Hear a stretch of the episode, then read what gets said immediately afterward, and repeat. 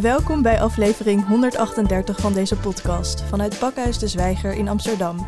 Mijn naam is Aniek van Rinsem en vandaag spreek ik met Sven Peetoom en Juliette Dominicus, de makers van de documentaire Indisch Zwijgen. Beste Sven en Juliette, heel leuk dat jullie hier zijn. Zeker. Dankjewel. Jullie hebben een super mooie documentaire gemaakt. Wanneer is het idee ontstaan om deze documentaire te gaan maken? Ongeveer drie jaar geleden hebben wij elkaar ontmoet, omdat we hetzelfde filmidee hadden. Wij kennen elkaar eigenlijk nog niet voordat we deze film zijn gaan maken. En ehm, toen had ik het met een oud collega over het idee om een film te maken over het Indisch verleden en over Nederlands-Indië. En toen vertelde zij mij van, oh, dan moet je Sven Petom even een berichtje sturen, want hij heeft precies hetzelfde filmidee. Ja, normaal gezegd heb je dan een concurrentie-idee van... ja, iemand anders wil dezelfde film maken. Maar in dit geval dachten we, laten we elkaar ontmoeten. En eh, ja, toen klikte het. En toen bleek dat we eigenlijk dezelfde achtergrond hadden... en dezelfde pijn eh, ja, ervaarden als, als zijnde Indische Nederlanders... die niets van hun familiegeschiedenis wisten. Dus we hadden allebei een grootouder die dingen had meegemaakt... waar we niks van wisten. En dat wilden we onderzoeken. Ja, en jij kreeg een bericht van Juliette. En in welke fase van jouw denkproces over een eventuele documentaire zat je toen? Ja, lastig. Ik had al best wel wat uh, testopnames gedaan met mijn vader, maar meer op een onderzoeksfase. Dus meestal heb je dan een idee van, ik wil iets doen over Nederlands-Indië. En ik weet niet wat. En dan ga ik gewoon boeken lezen, mensen interviewen, wel de camera er vrij snel bij pakken. Maar al dat materiaal staat nog ergens op mijn harde schijf en daar heb ik niks mee gedaan. Dus ja, een heel beginnende fase nog wel. Ja, en toen gingen jullie dus koffie drinken? Ja. Waar? Zoiets, ja. We gingen bij, uh, bij Sinatol, bij Sven's kantoor, gingen we koffie drinken. En toen kwamen we er dus eigenlijk achter dat we bijna precies hetzelfde verhaal hadden.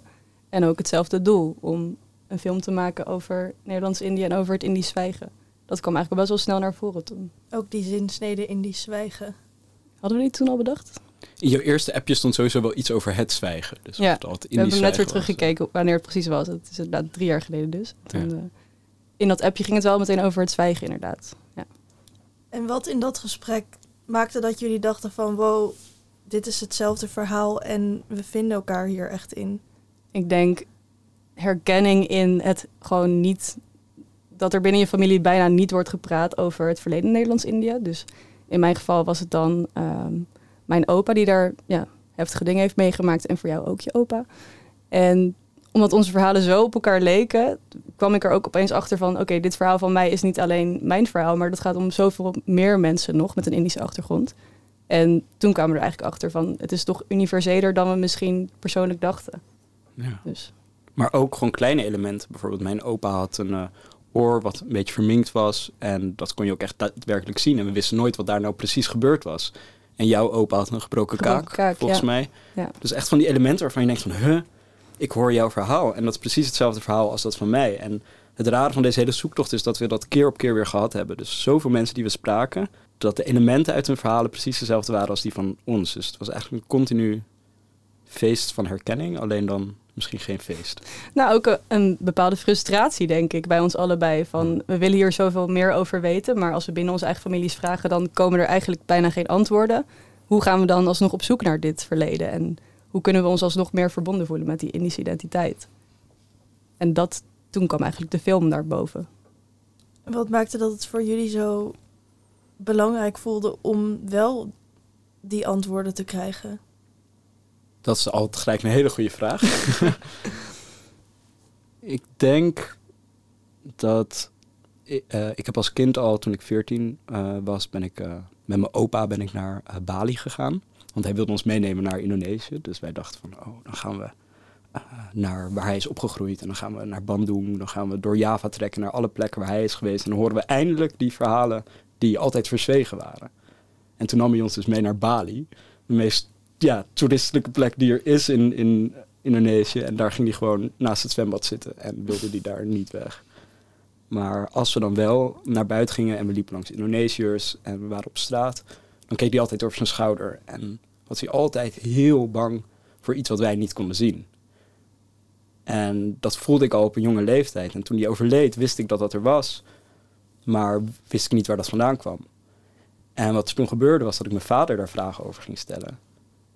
En dat toen bleek dat hij dat ook niet wist. Dus hij wist niets van het leven van mijn opa uh, van voor eh, dat hij naar Nederland was gekomen. Ja. En ik vond het zo raar. Van hoe kan je iemand die het meest dicht bij jou staat, hoe kan je die niet kennen? Hoe kan je niet weten wat er met zo iemand is gebeurd? En ja, dus, dus een bepaalde frustratie in mezelf, die mijn vader dus blijkbaar ook heeft gehad. En waarvan ik denk, ja, eh, het creëert een soort onrust. Dat heb ik denk ik als maker gewoon.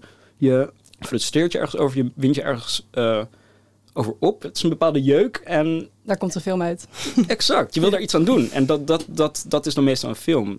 Ik kan het niet heel anders beschrijven. Is het bij jou anders? Of? Ja, wel een soort gelijk verhaal. Ik denk dat ik graag de antwoorden, wil, antwoorden wilde hebben, omdat ik ehm, vroeger, als ik dan op de middelbare school, dan vroeg iemand van, hé, hey, waar kom je eigenlijk vandaan? Want je hebt bruin haar en eh, donkere ogen en je zussen ook. Komen jullie uit, eh, uit Spanje of wat is het dan precies? En dan vertelde ik, eh, nee, mijn oma komt uit Nederlands-Indië. Of ik ben Indisch. En als ze dat dan zeiden, dan zeiden ze: Oh, India, Indonesië, wat bedoel je daar dan precies mee? Dus mensen wisten ook niet dat, wat Indisch betekende, überhaupt. En ik toen zelf eigenlijk ook nog niet zo goed. En toen mijn oma overleed, toen had ik heel veel vragen over wat het voor mij dan betekende om Indisch te zijn. En ook hoe ik dat stukje van mijn identiteit toch een plek kon geven. En toen ben ik ook dus met mijn vader in gesprek gegaan. En toen vroeg ik van. eh, toen heb ik een stammen opgezocht van mijn familie. En ehm, toen vroeg ik mijn vader van wat voor werk deed, deed opa eigenlijk daar. En eh, toen zei hij, ja, dat, dat zou je even moeten opzoeken. dus toen, toen werd voor mij ook wel duidelijk van, oké, ik ga de antwoorden misschien niet binnen mijn eigen familie vinden, maar ik wil toch wel deze film graag maken om in ieder geval te laten zien van, je kan er alsnog naar op zoek gaan.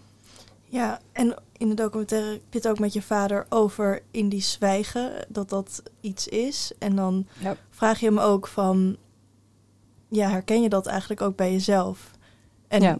dat, is, dat herkent hij helemaal niet bij zichzelf. Nee, Eh, en ik vroeg me heel erg af hoe jij hem ziet. Denk je, herken jij dat ook niet bij hem? Of heb jij daar een andere kijk op? Nou, het is wel grappig, want eigenlijk door de film werd ik gedwongen om dat gesprek met mijn vader te hebben. Ik had het nog nooit daarvoor echt op deze manier met hem over dit verleden gehad. En eh, uit dat gesprek in de film komt eigenlijk heel snel naar voren van... ik voel me er niet verbonden mee. En eigenlijk alles waarvan ik denk dat het iets Indisch is, zegt hij... dat is ook voorbehouden aan andere culturen. Ja, En dat blijft hij eigenlijk herhalen. En ehm, dat is oké dat hij dat denkt. Ehm, ik persoonlijk denk wel dat het een Indische karaktertrek is om conflictvermijdend te zijn en het niet over moeilijke dingen te hebben. Maar dat kan ik niet voor hem invullen natuurlijk. Dus ja, je kan het ook niet voor hem invullen, maar het is, je kan het natuurlijk ook niet voor andere culturen invullen of zij dat ook hebben. Maar daar gaat het Nee. misschien ook niet om. Het gaat er meer om dat het wel iets is wat voorkomt binnen jou. ja, zeker. En ik denk dat het zwijgen bin- binnen mijn familie dan bij mijn opa heel erg is voorgekomen. Want hij heeft het er nooit echt met mijn vader over gehad. Waardoor mijn vader zi- zich er helemaal niet verbonden mee voelde. Waardoor ik geen antwoorden kreeg op mijn vragen. Dus in die zin is het zwijgen denk ik wel overgegeven binnen mijn familie. En bij jou ook, Sven. Dus, Ja, ja. zeker. Ja, ik zie dat heel erg in de tweede generatie. Dus mijn vader en Juliette's vader. Dat die, ja, die weten het zelf niet. Maar die gaan er ook niet over praten met hun eh, kinderen. Dus de kleinkinderen van die opa's en oma's. En dat is ook een vorm van zwijgen. Eh, omdat je het alsnog niet doorgeeft en je hebt het er ook niet over. En als wij vragen stellen, dan wordt dat, worden ook die vragen ontweken, er wordt gelachen, maar er wordt niet ingegaan op die vragen. En ik denk dat dat ook een vorm is van zwijgen. Ook al is dat dan niet zwijgen van de eerste generatie over traumatische gebeurtenissen, maar het is wel het zwijgen over het feit dat er iets is in een familie. Ja, en ook want wat je zei van het is, eh, hij mag zelf weten of hij dat iets eh, typisch Indisch vindt of niet. Maar hij zei ook wel echt dat hij zichzelf daar ook niet. Hij ze- zei iets in de trant van ik heb er zelf niet zo moeite mee. Ja, Maar, ehm nou ja, een beetje gekleurde vraag. Maar ik had, niet, ik had in dat telefoongesprek echt wel het idee dat hij bepaalde dingen wegduwde of op een hele rationele manier ja uiteraard. eh, naar eh, over met jou heeft. En wel heel interessant. Eh, maar niet op, een, als we, niet op een emotionele manier. Nee. En ja, jij leek wel emotioneel te worden. Maar dat liet je ook niet aan hem blijken in dat gesprek. Dat konden wij zien omdat de camera op jouw neus stond. ja. Ehm, ja, dat klopt. dus hoe, hoe kijk je daarnaar? Vind je dat moeilijk dat je die emotie niet met hem kan delen? Ehm, ik denk dat het goed is om daarbij te benoemen dat ik daarvoor een familieopstelling had gedaan in de film. Waar heel veel emoties naar boven kwamen bij mij. En direct daarna ben ik eigenlijk dat gesprek met mijn vader gaan voeren. Ehm, maar ik merk ook wel als ik heel weinig emotie terugkrijg, dat ik dat dan ook lastig vind om hem daar inderdaad door te blijven vragen. Ehm, en toen ik dat gesprek op dat moment voerde, was ik al heel blij dat hij überhaupt antwoorden had en dat hij er best wel veel over wist. Want dat, ja, dat wist ik eigenlijk ook niet echt. Dat hij er toch wel over nadacht en dat hij ook wel een reden had om zich er niet voor hem dan verbonden mee te voelen. Ehm, maar voor mij persoonlijk was het natuurlijk wel, had ik wel gehoopt dat hij zou zeggen van ja, ik voel me er eigenlijk heel verbonden mee en we hebben het hier nooit over. En, maar goed, dat, dat kwam niet naar boven inderdaad. Dus, ja. Interessant. Ja. Wat heb je daarvoor gedachten over als we het toch weer op een rationele manier gaan benaderen? Nou, ik, ik denk dat het, um, wat in de film ook goed naar voren komt, is dat het gewoon heel verschillend is tussen de verschillende generaties. Want het grappige is dus ook dat mijn vader me na uh, de opnames allemaal artikelen doorstuurt over Nederlands-Indië. En hij zei laatst ook van, moet je niet een film maken over alleen de tweede generatie? Dus het doet hem wel echt wat. Maar je ziet gewoon meer bij de derde generatie dat ze echt er naar op zoek gaan. En um, ja, bij de tweede generatie is dat toch wel anders. Wat je ook bij de moeder van Amara wel ziet. Van, uh, ja, daar praten we eigenlijk gewoon niet echt over. Dat is toch een, ja, dat zie je wel vaker bij die generatie. En hoe zit dat bij jouw familie? Als ik zo vrij mag zijn om dat te vragen. Zwijgen in verschillende vormen daarvan. Nou ja, ik denk dat het dus bij mijn grootvader is begonnen. Die heeft best wel heftige dingen meegemaakt. Ik heb ook pas een bewijs gevonden dat hij uh, een militair soldaat is geweest tijdens de politionele acties in uh, Nederlands-Indië, wat toen Indonesië werd. Dus tijdens onze onafhankelijkheidsoorlog, als het ware. Dus er zijn hele heftige dingen gebeurd en dat zag je dus ook aan zijn lichaam. Maar ik weet dus dat hij het met mijn vader daar nooit over heeft gehad. En dat hij wel een gewelddadig, uitbarstig iemand kon zijn. Die zomaar, toen we een keer naar een voetbalwedstrijd waren en iemand versperde zijn weg, stond hij opeens met zijn vuist voor zijn gezicht om iemand een klap te verkopen. En dat was echt een instinct. Dus je kon wel zien dat hij ja, verschrikkelijke dingen had meegemaakt. En daar heeft hij dus niet over gepraat. En mijn vader, die heeft vervolgens daar niet over gepraat. Maar ik denk ook iets wat wij bij elkaar heel erg herkennen. En bij heel veel Indische mensen. En daarom denken we ook dat dat Indisch zwijgen ook echt daadwerkelijk iets Indisch is. Is dat we ook heel moeilijk negatieve emoties zoals verdriet of woede kunnen uiten daardoor. Ik denk dat mijn vader zoveel woede heeft gezien die hij niet kon verklaren. Dat hij zelf wat meer zichzelf heeft afgeschermd en gedacht... oké, dat zijn dingen die ik niet naar buiten moet dragen. En ik merk dat ik dat ook heel erg bij me, uh, in me meedraag. Dat ik het moeilijk vind om verdriet of woede te uiten. En dat is iets wat, Voor wat, mij ook. wat jij ook dat zei. zie je ook inderdaad in dat gesprek met mijn vader. Dat ik dat toch lastig vind om hem dan daarmee echt te confronteren van... hé, hey, waarom blijft het zo rationeel?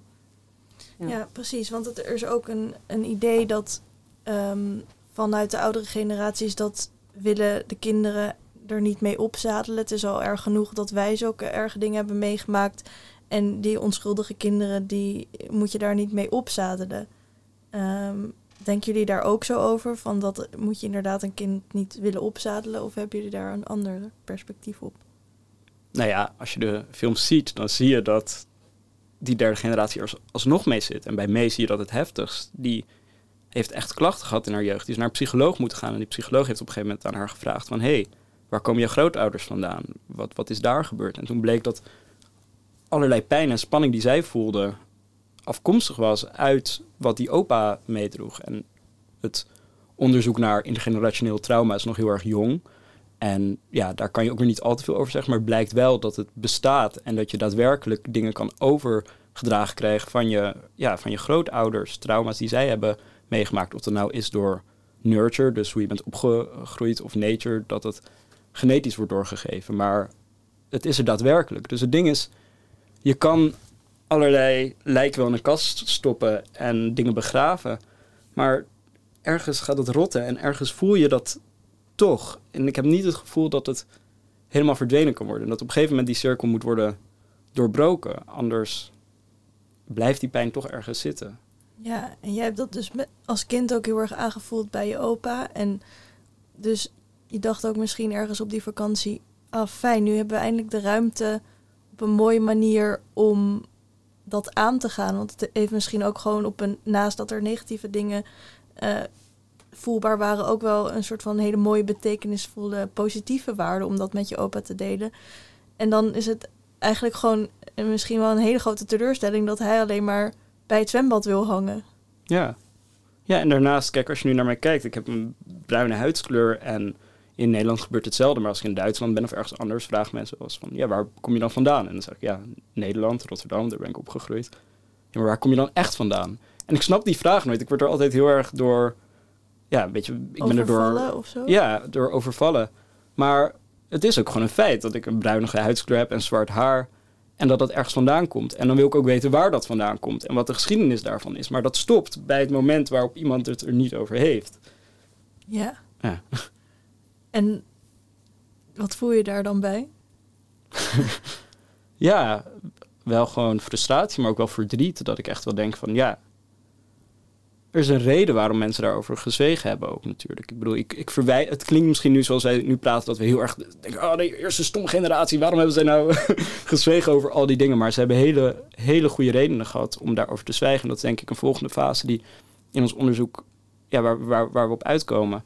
Dat we merken hoe moeilijk hun levens zijn geweest. En ook het systeem, dat koloniale systeem in Nederlands-Indië... waar zij in hebben moeten leven... En hoe ze werden verwelkomd toen ze hier naar Nederland zijn gevlucht na de onafhankelijkheidsoorlog. Want dat is het in principe. Ze zijn hier naartoe gevlucht. Dat was dan hun moederland, Nederland. Hier zijn we thuis. We zijn Nederlandse mensen. Mijn opa had een Nederlandse naam. Hij sprak de Nederlandse taal. En dan kom je hier aan. En sommige mensen zijn in voormalige concentratiekampen neergezet. Ze waren niet welkom. En er was helemaal geen ruimte voor, voor hun verhalen over, over hun trauma's. Er zijn van die quotes dat, dat mensen hier aankwamen en het hadden over dat ze ook in een jappenkamp hadden gezeten. En dat zeiden van de Nederlanders dan zeiden van ja, maar jullie hadden daar tenminste nog bananen en kokosnoten. En wij hadden hier de hongerwinter. Dus Oké. ja, ik, eh, ik dwaal misschien een beetje af, maar ehm, eh, eh, eh, het voelt misschien dat, alsof wij de eerste generatie heel erg verwijten. En zeggen van, hadden jullie maar moeten spreken? Dat is het denk ik niet. Volgens mij hebben zij gespreken om, gezwegen omdat ze niet anders konden. Maar ik denk wel dat het doorwerkt tot op verdere generaties. En dat het op een gegeven moment gestopt moet worden als daar ruimte voor is. En ik denk dat nu in de derde generatie we genoeg afstand hebben, genoeg emotionele afstand tot hun levens, om het nu nog te gaan onderzoeken. Maar we staan wel nog dichtbij genoeg dat we van deze mensen hebben gehouden en dat we daarom ook geïnteresseerd zijn in hun levens. Dus ik denk dat het daarom cruciaal is dat onze generatie eh, ja, dit onderzoekt. Precies, dus het is niet een verwijt. Het zwijgen is ergens heel logisch, maar het is wel gezond om dat nu aan te gaan. Ja. Het is denk ik ook iets heel menselijks om op zoek te gaan naar waar je vandaan komt. En zeker als er zo'n muur van zwijgen rondom hangt, dan, dan wil je dat gewoon weten. Dus ja. Wat zijn dan bijvoorbeeld dingen die jij te weten bent gekomen die fijn waren? Ehm, En dan bedoel ik niet fijn alleen maar happy-go-lucky fijn, maar het kan ook best moeilijk zijn geweest. nou, ik denk dat het voor mij vooral herkenning was in andere verhalen van andere Indische mensen van de derde generatie. In jouw verhaal, Sven, maar ook in het verhaal van Amara en May en alle andere mensen die we hebben gesproken. Dat het dus, ja, dat, het, dat er zoveel herkenning is over dit onderwerp. En ook dat het dus niet iets is wat alleen van mij is dat ik er zo weinig over weet. En ook dat kunnen plaatsen in een historische context, wat Sven net zegt van... Het is heel logisch dat de eerste generatie heeft gezwegen. Dus ik neem het in die zin mijn, mijn opa ook niet kwalijk. En dat is ook een stukje berusting wat je dan vindt in, in dat verhaal van... Oké, ik begrijp het gewoon wat meer en ik, ik mag me er verbonden mee voelen. En het is oké dat ik hier naar op zoek ga. Ja. Want het is oké dat je daar naar op zoek gaat, want je was misschien bang dat je ook anderen ermee zou kunnen kwetsen als je er naar op zoek zou gaan. Of Nou ja, dat, wat, wat Sven het ook goed zei is van... je wil ook niet gaan vroeten in een pijn van de eerste generatie. Dat is ook nooit het doel geweest van deze film. Maar om daar respectvol mee om te gaan... en dan vanuit ons standpunt als derde generatie weer verder te kijken... en vooruit te kijken van oké... eh, hoe kunnen wij ons alsnog verbonden voelen met het Indisch zijn... ook al ligt het eigenlijk zo ver achter ons in het verleden. ja. en hoe balanceer je die twee dingen? Dus zowel heel zorgvuldig omgaan met die, met die pijn van de eerste generatie, Ja. maar ook dat een beetje los proberen te vroeten voor jezelf. En voor de andere, voor de andere en de toekomstige generaties misschien. Ja, dat, dat blijft voor mij nog steeds wel een zoektocht. En ik denk ook dat we met deze film deels antwoorden hebben gekregen op de vragen die we hadden. Maar het blijft gewoon een proces van hoe ga je hiermee om en hoe kan ik dit uitdragen. Ehm, dus dat, dat blijft gewoon een proces waar ik nog steeds mee bezig ben. Van hoe kan ik dat inderdaad balanceren en hoeveel vragen mag ik stellen, hoe ver kan ik gaan. eh, terwijl ik wel respectvol blijf, maar ook wel gewoon, ja, ik wil toch wel antwoorden hebben op bepaalde vragen. Ja, en jullie hebben daar denk ik veel over nagedacht als je een film gaat maken. Dus even terug naar dat eerste ges- koffiegesprekje. Wat waren toen de eerste ideeën die bij jullie opkwamen en hoe wilden jullie dit gaan aanvliegen? We hebben wel een leuke anekdote, want een van onze eerste ideeën was om een detective te maken. En dat is misschien ook wel tekenend voor, denk ik ook wel de verandering van, van hoe je zo'n thema aanvliegt, denk ik. Maar we dachten van, oh ja, dan, dan maken we een soort van detective documentaire waarin je echt gaat broeden in het verleden en alle feiten naar boven komen. Maar ja, hoe meer we zijn gaan onderzoeken, hoe meer we ook erachter kwamen dat eigenlijk die feitjes van wat heeft mijn opa nou daadwerkelijk gedaan, uiteindelijk toch A, verstopt zijn. Die ga je niet allemaal naar boven kunnen eh, graven. Dat heeft die eerste generatie heel goed gedaan. Die heeft heel goed die dingen weten te verstoppen. En dat, dat weet je gewoon niet. En aan de andere Als je kant... een supergoeie detective wordt. Ja, ja. wie, wie, wie weet komt hij nog ooit hoor, die detective film. Maar aan de andere kant ook dat je, dat je merkt van... het gaat er veel meer om hoe we met dat zwijgen omgaan. En dat we over dat zwijgen kunnen praten. En dat we ook kunnen erkennen dat dat er is geweest. Ook met onze eh, eh, ouders bijvoorbeeld. En dat het misschien minder om gaat om precies te weten hoe het leven van mijn opa eruit heeft gezien. Maar misschien wel door onderzoek en door verschillende verhalen te lezen... hoe het er ongeveer had uitgezien. En dat je er een beeld van hebt. En waarom is dat beeld dan belangrijk? Wat, wat, wat betekent dat beeld dan voor jou? Om daar een helderder beeld van te hebben. Nou, allereerst dat je er een voorstelling van ma- kan maken. Dus dat is persoonlijk. Dus dat je misschien meer, begrijp, be- meer begrip hebt voor, voor die man. Dus ik begrijp nu waarom hij. Ik begrijp nu meer waarom hij die woeding, uh, woede-uitbarstingen had. Waarom hij misschien wel een gewelddadig man was af en toe. Waarom hij zo gefocust was op succes. Dat zijn dingen die ik nooit heb begrepen en die ik nu wel begrijp. Maar aan de andere kant is het ook gewoon een historisch en misschien zelfs een politiek onderdeel. Dat je opeens beseft van, oh, ik ben hier wegens een heel groot uh, grote gebeurtenis in de geschiedenis, namelijk de kolonisatie van Nederlands-Indië. En mijn opa was een Nederlands-Indische man, een hele bruine man met een hele Nederlandse naam. Een kind van de kolonisator en de gekoloniseerde. En dan zie je opeens hoe de geschiedenis ook voortleeft in mijn zijn hier. Zonder de kolonisatie van Nederlands-Indië was ik hier niet geweest. Dus ik ben een daadwerkelijk direct product, product ja. van deze hele geschiedenis. En dan komt de geschiedenis opeens heel erg tot leven. En dan merk je ook wat het belang daarvan is.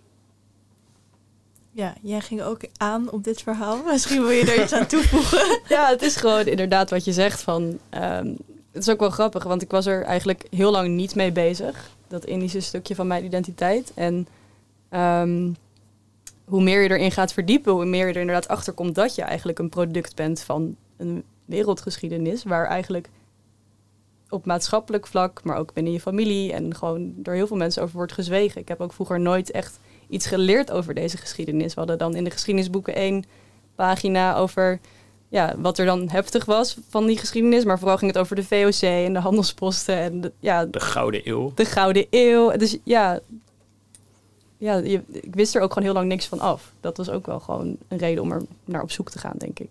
En wat waren dan de eerste momenten of de eerste kennispunten die jij wel kreeg?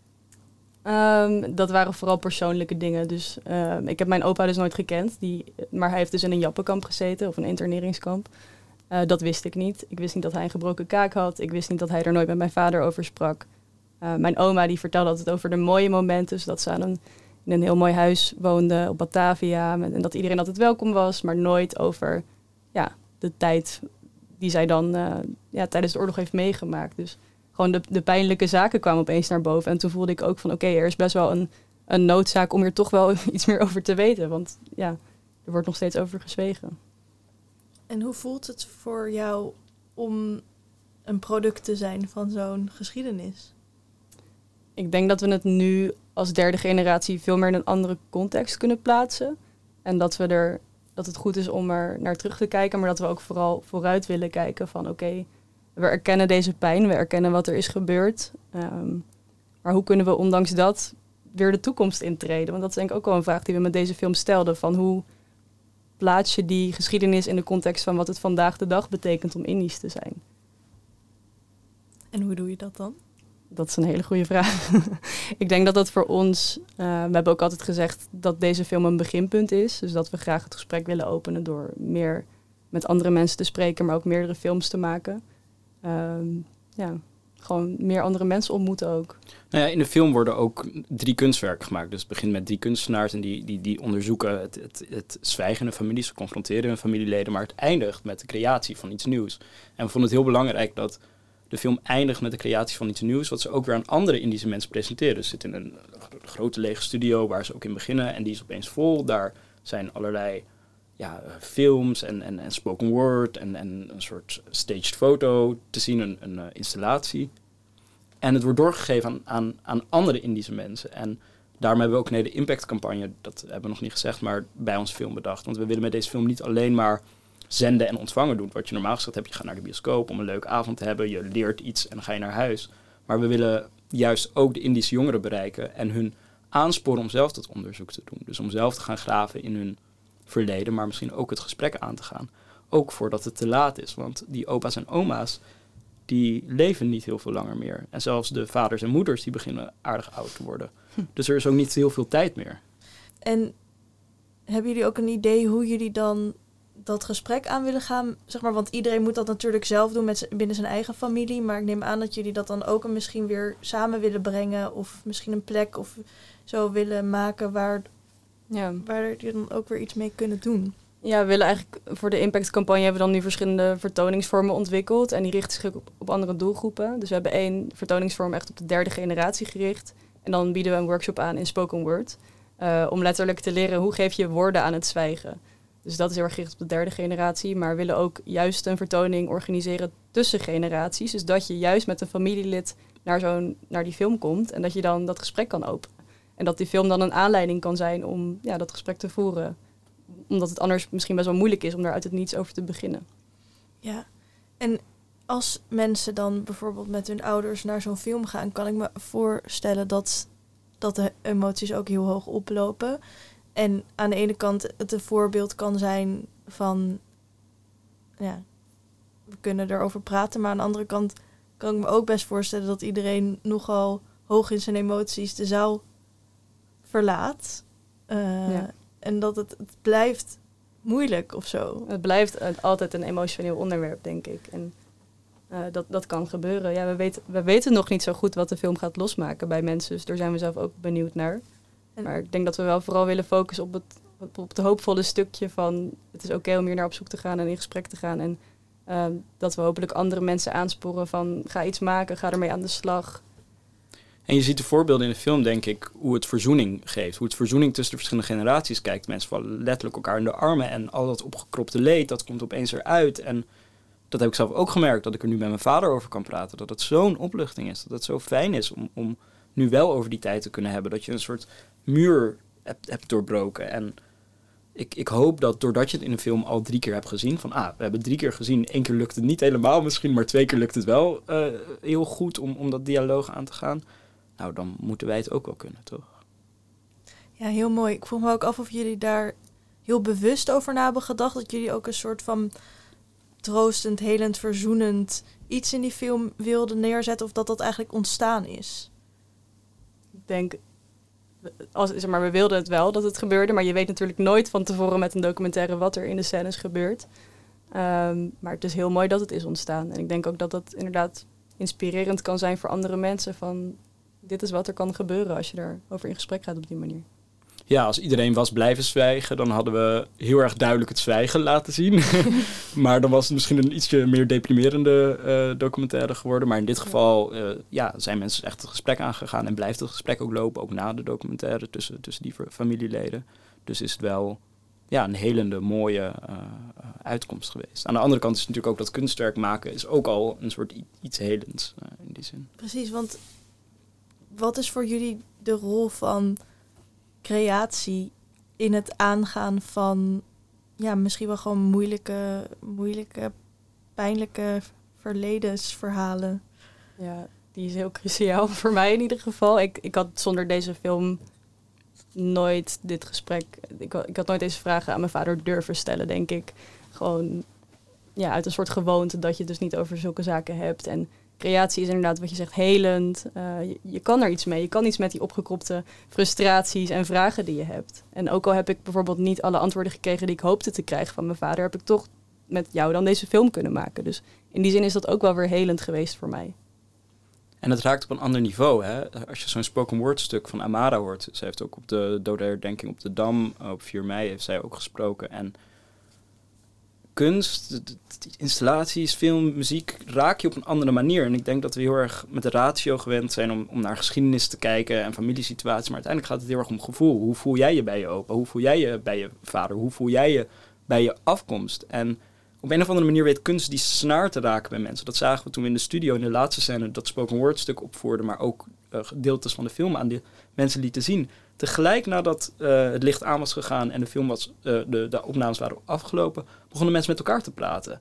En met ons, maar ook in kleine groepjes in de rest van de studio. hey, hoe was dat voor jou? Hoe ging het met jouw opa? Hoe ging het met jouw vader? Er waren ook Nederlandse mensen bij die zeiden van ja, ik had ook een opa, maar die was eh, Joods bijvoorbeeld en die heeft ook hier nooit iets over verteld. En dat, ja, dat wil je dat er, dat er gebeurt natuurlijk.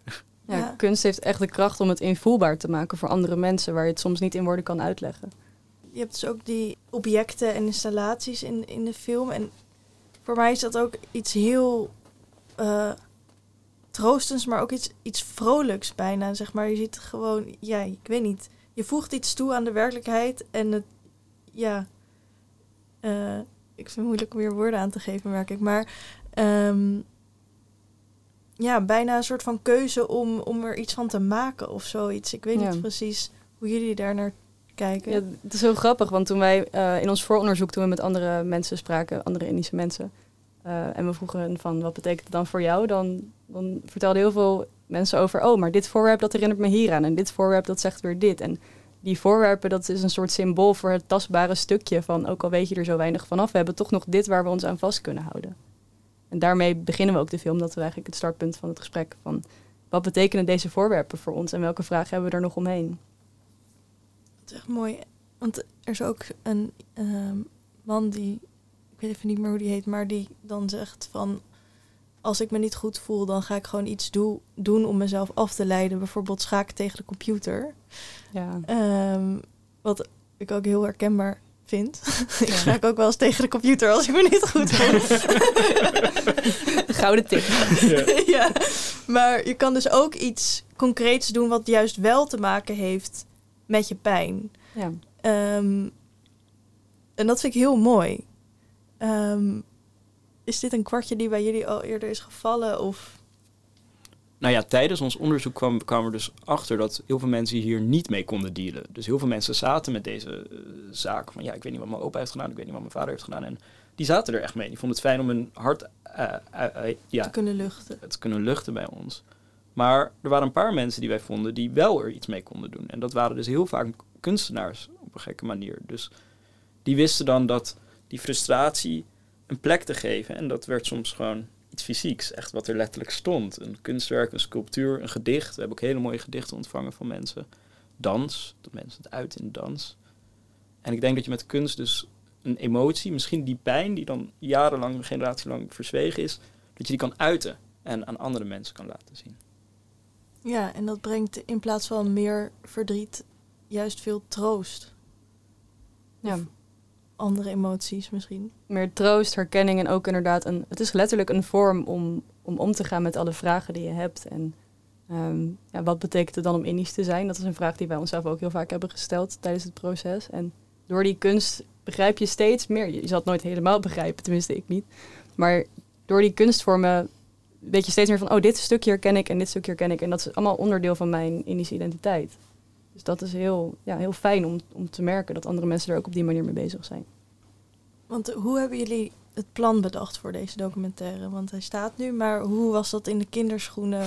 Het, wat was het? Oh ja, dus eerst die detective, daar wilde ik ook nog iets over Ja, ja. vragen. Want eh. De detective heeft ook zoiets van... Wat ik wel mooi daaraan vind, is dat het ook een beetje... wij derde generatie tegen de eerste generatie. Ja. En we gaan jullie geheimen ontrafelen, pam pam pam. Ehm, maar dat het dus... eh, dat heeft ook bijna iets strijdluchtigs op een beetje een woedende manier. Ja, en dat willen we ook niet. We wilden juist niet, als in wat Sven net goed vertelde, is we, wil- we willen niet die pijn oprakelen. We willen niet bewust daarin vroeten. We willen gewoon begrijpen wat er is gebeurd en die pijn ja, daar laten voor wat het is eigenlijk ook wel. Dus de detective was misschien ook wel een beetje agressief geweest als we die vorm hadden gekozen. Ja, maar die woede is er natuurlijk wel. Een soort van ook wel een beetje dat, ja, maar waarom hebben die verdomme alles eh, Verzwegen. Ja, dus, Ja. dus daar begint het wel mee. Maar dat verandert dan denk ik op den duur in compassie als je dan ziet wat die man heeft meegemaakt. Ja, precies. Maar dat vind ik zo mooi aan dat proces. zeg maar, dat je dus begint vanuit zo'n, ja, laten we het even woede noemen. Het is misschien niet helemaal het goede woord. Frustratie En dan misschien beter. frustratie en dat je dan tot compassie komt en dat je dan Ja. een vorm gaat vinden eh, om daar ruimte voor te vinden. Ja, dat vind ik echt heel mooi. Maar vertel me even wat meer over hoe gingen jullie van detective naar volgende? Wat was de volgende stage? Ja, die voorwerpen waren wel een beginpunt. Dat we dachten, oké, we hebben iets tastbaars. We hebben eigenlijk een antwoord op iets wat Indisch dan betekent. Dat waren die voorwerpen. Eh, toen kwamen we vrij snel op de studio uit.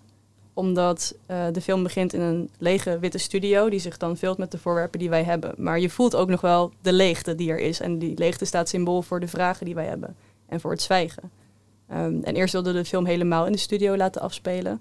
Ehm, omdat die studio dan een soort van symbool staat voor het maakproces en het steeds meer vullen van de studio en de eindwerken die uiteindelijk komen. Dat was eigenlijk het eerste idee. Ja, en toen kregen we wel, ja, toen, hadden we wel door dat we toch die studio uit moesten. Dat we toch wel ook het menselijke moesten laten zien. En ook de mensen in hun natuurlijke omgeving moesten opzoeken. Ook omdat dan, omdat dat is ook waar die mensen zijn, waar je familieleden zijn. Die zijn niet in zo'n artificiële omgeving. En dat was de reden om die studio ook wel weer uit te treden. Maar die studio is wel een rode lijn, want hij begint wit en leeg. En langzamerhand gedurende de film vult hij zichzelf met kunstwerken, met voorwerpen, met, met uitingen, maar ook met mensen. Dus dat was uiteindelijk de vorm die we vonden voor de, voor de film. En hoe dachten jullie dan na over de verschillende scènes of eh, ontmoetingen met mensen daar dan bij hoorden bij dat verhaal? Ja, we gingen eigenlijk eerst op zoek naar geschikte personages. Eh, we hadden al best wel vroeg een Instagram opgericht waar we eerst heel weinig mee deden. Eh, en vervolgens deden, de- vervolgens deden we één keer een oproepje van... hey, zijn er mensen met verhalen? En toen stroomde het echt binnen. En toen kregen we gedichten van mensen en herkenning en verhalen. En toen hebben we echt moeten selecteren op wie zou dan geschikt zijn voor deze film. Ehm, en vanuit die personages zijn we toen gaan kijken... wat zijn dan voor jou... ehm, of wat zou voor jou iets kunnen toevoegen aan de vragen die je hebt over het Indisch zijn? We wilden ook echt dat de film voor de personages zelf iets betekende. En vanuit daar zijn we toen gekomen op ja, spoken word en de installatie die ze zijn gaan maken. Maar ook de gesprekken die ze zijn gaan voeren. Heel mooi. En je zei ook eerder van het gaat niet alleen maar om het ontrafelen van het verleden, maar ook het kijken naar de toekomst. Ehm, maar ergens vind ik dat ook wel weer lijken op de houding van de eerste generatie. Ehm, dus hoe verschilt dat dan? Zeg maar, hoe is het toch Ja. anders? Ja, ik denk dat je nooit het verleden helemaal kan negeren natuurlijk. En het is heel goed om daar wel meer over te maken, meer films over te maken, meer over te lezen, meer over te weten. Ehm, maar op een gegeven moment moet je ook verder. En dat bedoel ik daar meer mee van. Je moet niet het verleden vergeten. Maar we willen ook gewoon kijken van wat, wat geven wij bijvoorbeeld weer door aan de volgende generatie rondom het Indisch zijn. En wat kunnen wij ze vertellen? En ik denk dat dat, dat dat ook wel een doel is van die herkenning vinden. En Ja. wat geef jij door aan de volgende generatie? Nou, we kunnen beginnen met ze een film laten zien. Nee, ik denk wel een, een open verhaal over wat er is gebeurd, maar ook wat ik niet weet. En dat dat ook oké is. En dat je verklaart waarom dat zo is. En ik hoop vooral dat we het er wel over kunnen hebben. Anders dan eh, hoe ik het zelf heb ervaren. Ja, of als je een eh, kind hebt, ik heb nog geen kinderen, maar als je een kind hebt en die vraagt dan aan je van... Hé hey papa, hoe komt het dat jij een soort van bruinere huid hebt en zwarte eh, haren, meer dan, meer dan mama? En dan, dat je dan kan zeggen van, nou ja, eh, dat komt omdat heel lang geleden opa Frederik Peetoom met een boot naar Nederland kwam nadat hij allerlei eh, ja, best wel verschrikkelijke avonturen heeft beleefd, maar ook wel mooie dingen heeft beleefd. En je kan het verhaal dan vertellen, waarom dat zo is. En ik denk dat ik dat gemist heb. Dat snap ik wel. En ik ben ook wel benieuwd, hoe was het voor jou om deze film te zien? Want je bent niet Indisch. Nee, ik ben niet Indisch. Dat weet je niet, Ja, hè? dat weet ik niet. Je weet het nooit helemaal. Ik vond het heel mooi. Wat ik er ook heel mooi aan vond is ja, hoe belangrijk het is om ruimte te maken voor emoties. Ehm, en ja, de tranen die er vloeien in de film zijn echt heel helend. Eh, en ik denk dat dat, wat dat betreft, ben ik het wel met jouw vader eens. Dat, eh, dat ik denk dat heel veel mensen dingen verzwijgen of geen ruimte willen maken voor moeilijke emoties. En ik vind dat jullie echt een hele mooie film hebben gemaakt waarin jullie laten zien wat er kan ontstaan als je daar wel op een hele liefdevolle manier eh, ruimte voor maakt. Ja. Dus ja, het heeft me heel erg geraakt. Mooi, ja, ik denk dat het inderdaad... We beginnen dan natuurlijk vanuit het Indische startpunt, maar ik denk dat veel mensen die niet per se Indisch zijn ook herkenning kunnen vinden in het feit dat er een verzwegen familiegeschiedenis is. En ehm, dat dat niet een, een eindpunt hoeft te zijn, maar dat het ook een beginpunt kan zijn om er toch naar op zoek te gaan. Ja, ja. Ik, wil, ik wil nog wel zeggen dat soort van, het klinkt nu natuurlijk ook wel allemaal een beetje uh, ja, heel, heel, mooi en empathisch en lief en dat het allemaal goed komt. En tijdens het graven hebben we ook wel ontdekt wat voor verschrikkelijke dingen er zijn gebeurd in uh, wat vroeger Nederlands-Indië en vandaag Indonesië heet, uh, is gebeurd. En misschien heeft dat in deze film nog niet heel erg een, een, plek gehad, omdat het vooral gaat om het hele. En een vraag zou ook kunnen zijn van, maar negeren jullie daarmee niet ook ja, het koloniale leed, wat tot op de dag van vandaag toch nog impact heeft op de hele wereld. Alleen al hoe de verhoudingen zijn. Mm En ik denk dat het ook heel erg valide is, maar dat doordat wij dit onderzoek zijn begonnen, dus eerst door het persoonlijk te houden en dicht bij jezelf en te kijken van oh, wie was mijn opa, wat heeft hij gedaan en dat te hele, dat dat ruimte heeft gecreëerd voor ons om ook interesse te tonen in hoe dat hele Nederlandse-Indische systeem tot stand is gekomen en hoe dat effect heeft vandaag de dag. En zou je dan daar in het vervolg iets over willen maken? Absoluut, ja. En dat is denk ik ook wel de volgende stap. Van dit was de heling en het bij onszelf, ja, het, het oplossen van onze eigen frustraties. Maar ik denk dat de volgende stap ook wel is, voor mij in ieder geval, dat ik denk, maar ik heb dingen ontdekt die ik ook heel graag met de wereld wil delen. Want het zwijgen zit niet alleen in de families, het zit ook in de samenleving. We zwijgen ook over gebeurtenissen die Nederland, die wij als land hebben gedaan daar. En ik denk dat dat een volgende stap zou zijn om, te, om het daarin te verdiepen. Wat we ook al eerder zeiden van dat in de geschiedenisles op, op de Nederlandse scholen nou niet echt bepaald uh, veel over wordt gezegd. Um, en wat zijn dan bijvoorbeeld dingen, uh, feiten of ja, dingen die je bent, waar je achter bent gekomen die je misschien toch wel weer boos maken? Of in ieder geval dat je denkt van uh, hier moet ook wat gerechtigheid komen? Nou ja, hoe, toch een land als Nederland uiteindelijk, uh, ja, wat, nu vandaag dag Indonesië heeft, heeft toch echt heeft uitgeperst als het ware. Dus heel veel, veel, veel geld aan heeft, heeft verdiend. En dat geld is heel veel teruggevloeid naar Nederland. En, en zelfs bij de, bij de bevrijding van, van, bij de onafhankelijkheid van, van Indonesië heeft Nederland nog geld gekregen bij de deal om die onafhankelijkheid te erkennen.